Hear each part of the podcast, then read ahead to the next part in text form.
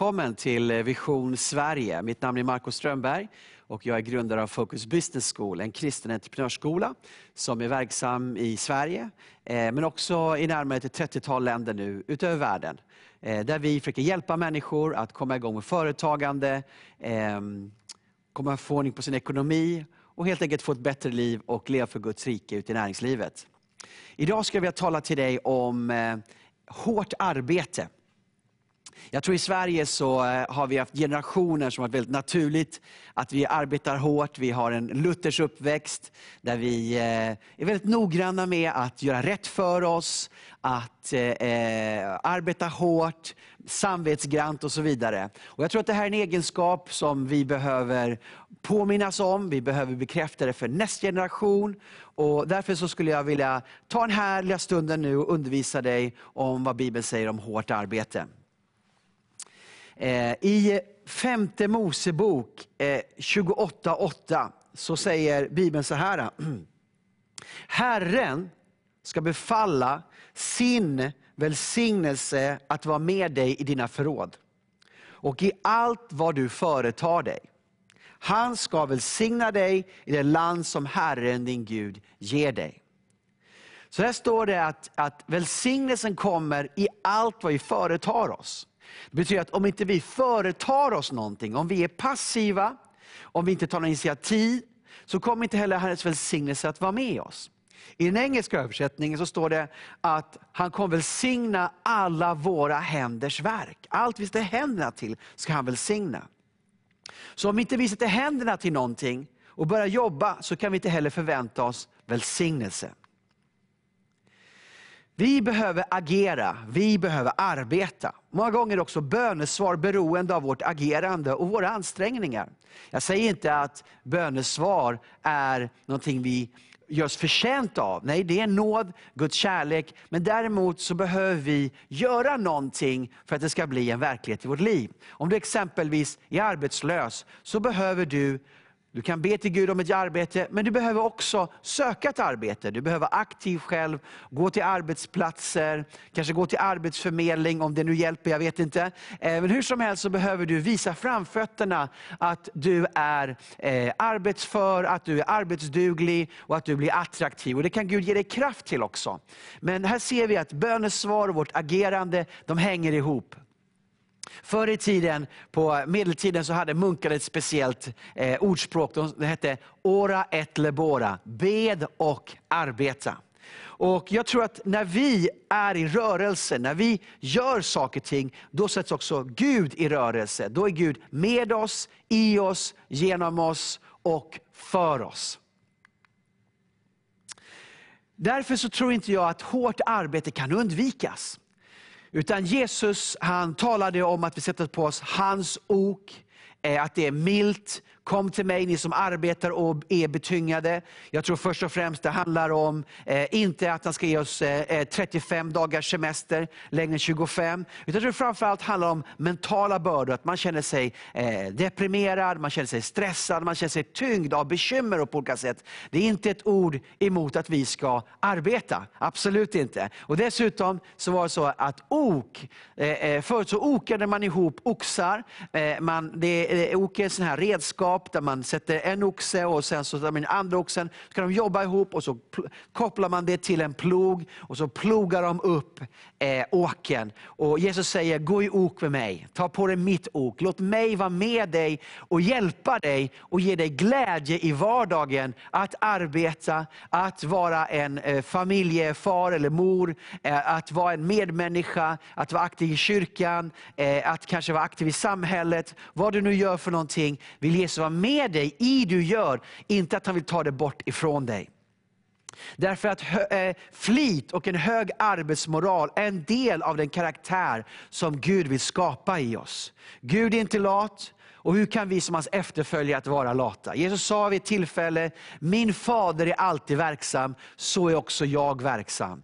Så att eh, eh, Gud är en verksam Gud. Det är så att Gud skapade jorden på sex dagar och så vilade han. Så inte han vilade i sex dagar och så jobbade han en dag. Utan, utan han började med att jobba, han började med att göra någonting och, och sen vilade han en välförtjänt vila. Likaså med Adam, eh, han jobbade hela dagen och det står att på slutet av dagen då det blev svalare, då kom Gud in i trädgården. Så att, eh, det är något naturligt för oss att utföra, arbeta eh, eh, och, och, och åstadkomma någonting här i livet. Hårt arbete, hårt och ärligt arbete har alltid varit ett kännetecken för nytestamentliga kristna. Paulus var väldigt tydlig. Han uppmanade och sa, ni slavar, se till att lyd era herrar. Gör inte bara av ögontjänst, utan gör ett uppriktigt hjärta, så som tjänade ni Kristus på er arbetsplats och inte människor. Så han uppmanade människor att ha en väldigt hög arbetsmoral, oavsett om någon såg eller inte. Det är fantastiskt att det kristna livet inte bara levs ut i kyrka och i vår bönekammare, utan den levs ut måndag till fredag fredag eh, när vi är på våra arbetsplatser. Vi måste också komma ihåg att människan har blivit given en kallelse att arbeta för första början. Många människor tänker kanske när man läser första Moseboken, eh, och det står att man skulle arbeta sitt anletes svett, att arbetet var en förbannelse. Nej, det var det inte. Utan för första början, innan syndafallet, så gav Gud Adam ett uppdrag. Uppfylla jorden, nämna alla djuren. Eh, Eh, bruka och bevara eh, lustgården. Han var en jordbrukare. Eh, och Det fanns guld och det ena med det andra fanns där som Adam skulle använda och, och skapa något fantastiskt av. Så arbete är inte en negativ konsekvens som kom efter syndafallet, utan en gudomlig kallelse från första början. Gud vill att du och jag ska arbeta. Gud vill att du och jag ska uträtta någonting. Däremot så, så eh, passivitet, när inte vi har någonting att göra, sysslolöshet, det skapar ofta ett destruktivt beteende, ett destruktivt tänkande. Luther sa, eh, arbete främjar välstånd och hälsa och gör många synder ogjorda. Eh, där människor är arbetslösa, eh, där människor är deprimerade, eh, så är det en väldigt destruktiv miljö. Och Därför så tror jag att arbete är någonting som bygger upp människan och får människan att må bra. Hårt arbete banar också vägen till ekonomisk utveckling. Vägen till ekonomisk utveckling det är inte mer bidrag. Utan vägen är, är mer arbete, eller bättre arbete, eller smartare arbete. Eh, Ordspråksboken, vi har många visa ord i, i Bibeln. Och i Ordspråksboken så delar eh, Salomo med sig av sin visdom. Vi kan läsa i kapitel 10 och vers 4 står det så här. Lat hand gör fattig man, flitig hand ger rikedom. Så flitig hand, hårt arbete leder till rikedom, till framgång och ekonomisk utveckling. Eh, han säger lite senare i kapitel eh, 13, kan vi läsa också. Eh, och i vers 4 så står det så här. Den late är full av begär, men får ingenting. Det flitigas hunger blir rikligen mättad. De flitigas hunger blir rikligen mättad. Det lönar sig att vara flitig. Och de eh, saker som du strävar efter när du är flitig, det kommer du också att kunna nå. Men det finns också en skillnad mellan att bara arbeta och att vara hårt arbetande. Att bara arbeta producerar bara det som är acceptabelt.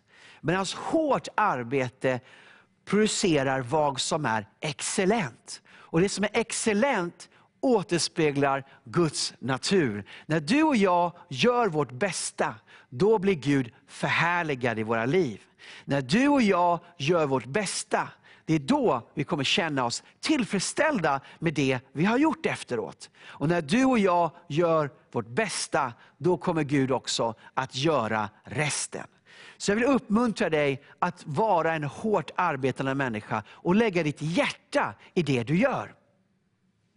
Och Det är det som gör skillnaden, när vi lägger passion i, vårt hjärta, i, i det vi gör. När vi lägger ner vår energi i det vi gör.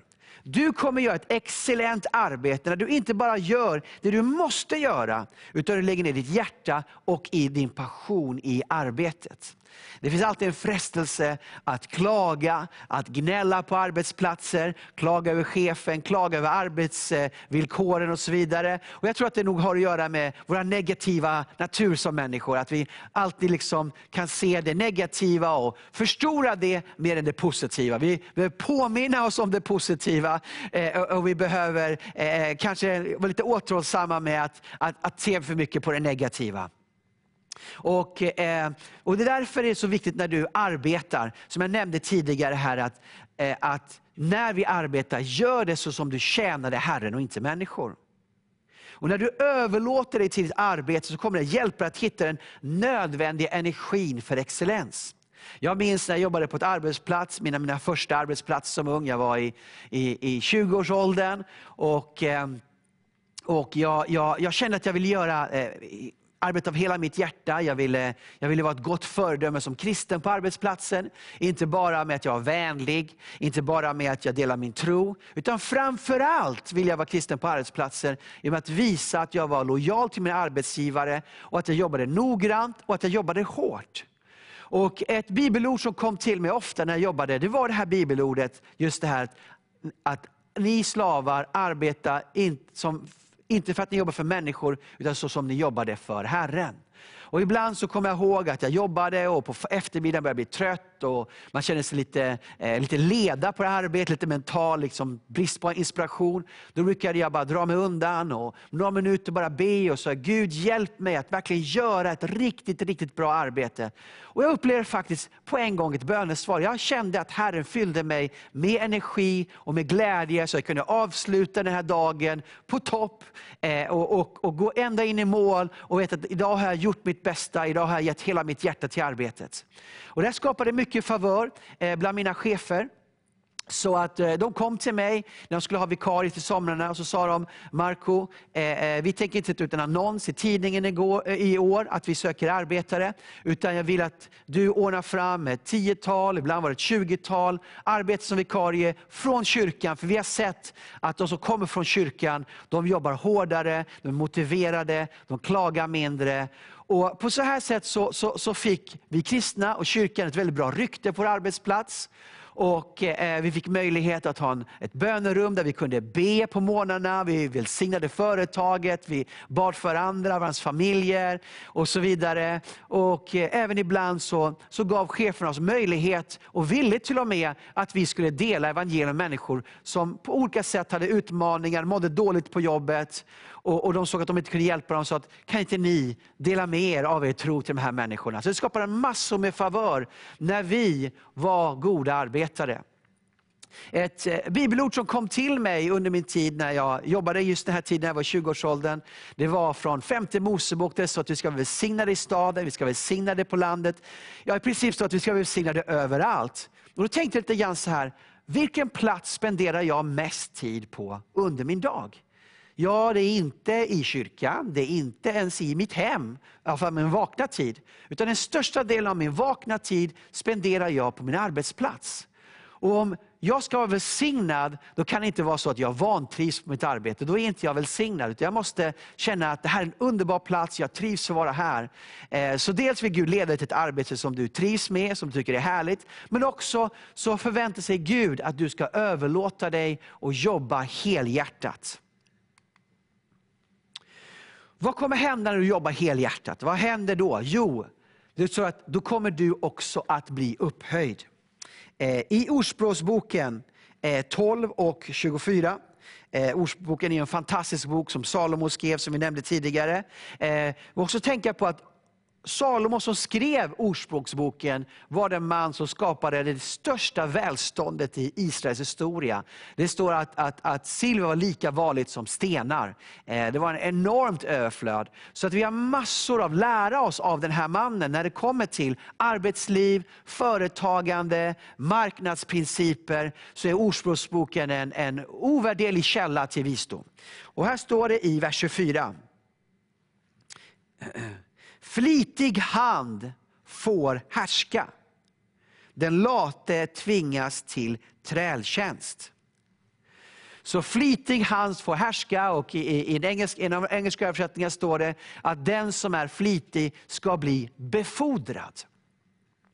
Så hårt och noggrant arbete kommer få dig att utmärka dig från resten. Det kommer att ge dig det lilla extra som får folk att lägga märke till dig.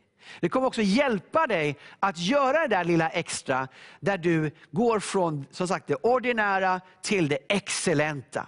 Ingen människa som har lyckats med någonting i livet har inte lagt ner mycket tid, mycket fokus och hårt arbete på det. Oavsett om du är begåvad eller inte, så krävs det alltid att vi gör det bästa med det vi har. De gåvor vi har, de möjligheter vi har och den situation vi är i. Och ett fantastiskt exempel på detta det är Josef i Bibeln, som eh, fick en vision från Gud att han skulle bli en stor ledare, men nästan på en gång kom ett gigantiskt bakslag av att han blev eh, övergiven sina bröder, han blev misshandlad av dem, han blev såld till slav.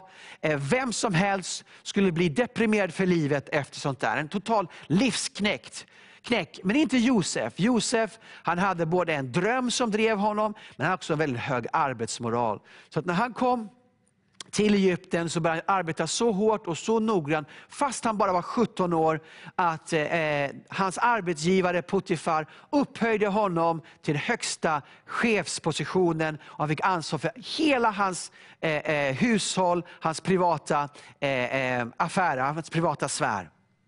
Och på grund av det här så sagt, så blev han, han blev upphöjd och det står att Potifar såg att Herren var med Josef. Han såg både att Josef arbetade hårt, men han såg också att Gud välsignade Josef i hans arbete, för att han överlät sig till sitt arbete. Så han blev framgångsrik på grund av sin attityd.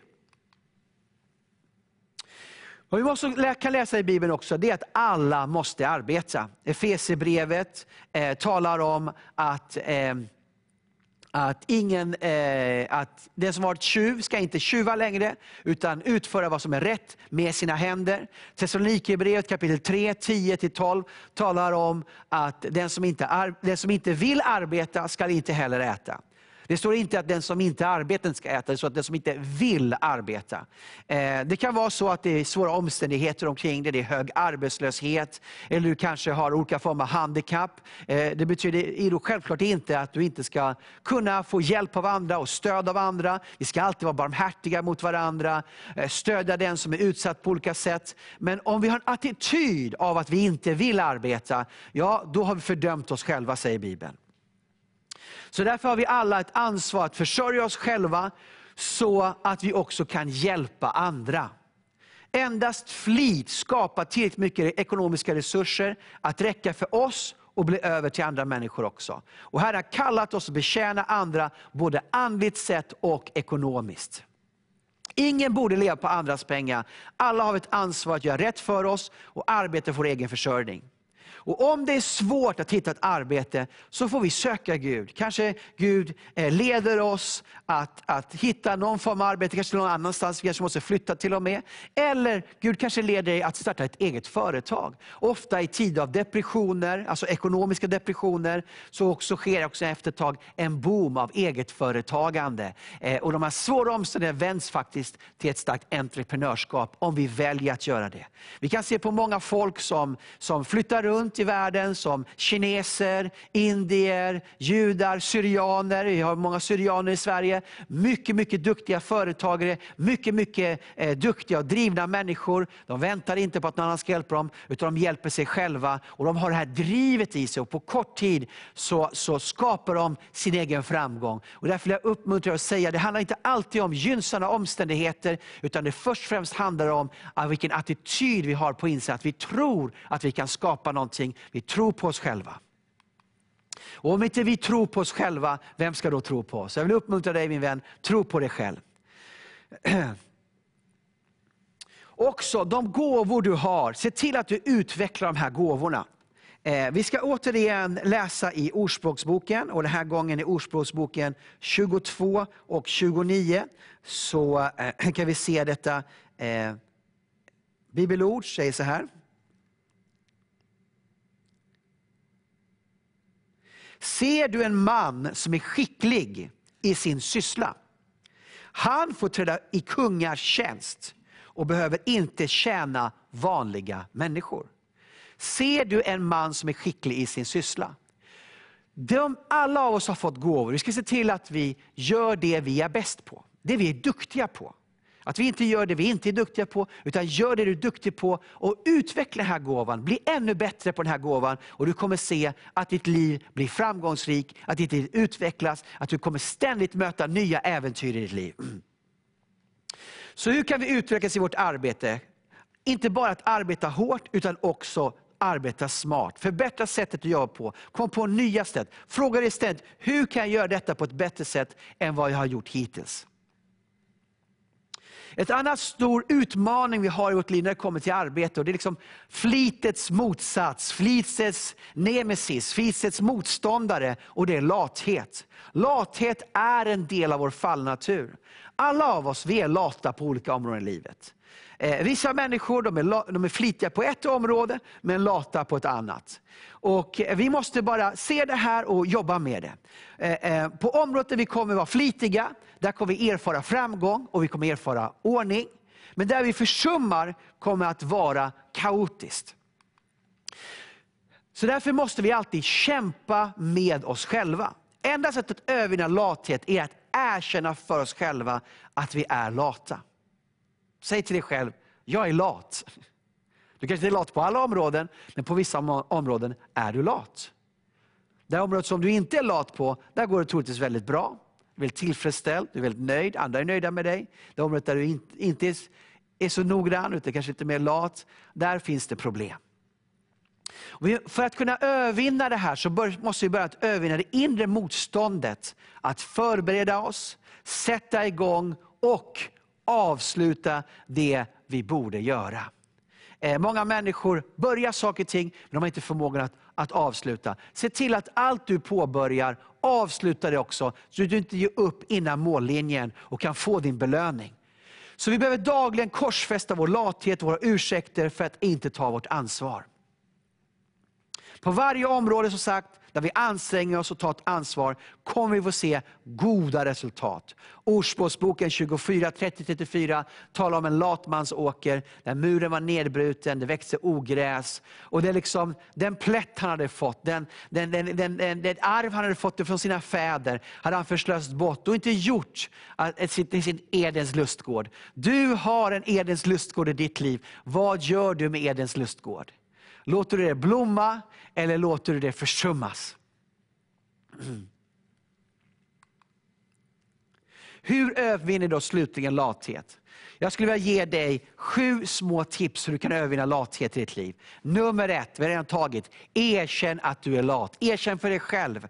När du accepterar och erkänner att du har lathet, det är då du börjar ta tag i saker och ting. Nummer två, när du har erkänt det, sluta ursäkta dig varför du är lat. Vi, vi kan komma med tusen ursäkter varför vi är lata och inte kommer röra oss. Men när vi lägger undan de här ursäkterna, då börjar vi också ta itu med saker och ting. Nummer tre, skapa goda rutiner. Otroligt viktigt. Genom rutiner, så efter ett tag blir de här rutinerna automatiska och det känns inte så ansträngande längre. Det är bara i början det är ansträngande. Nummer fyra, gör det nu.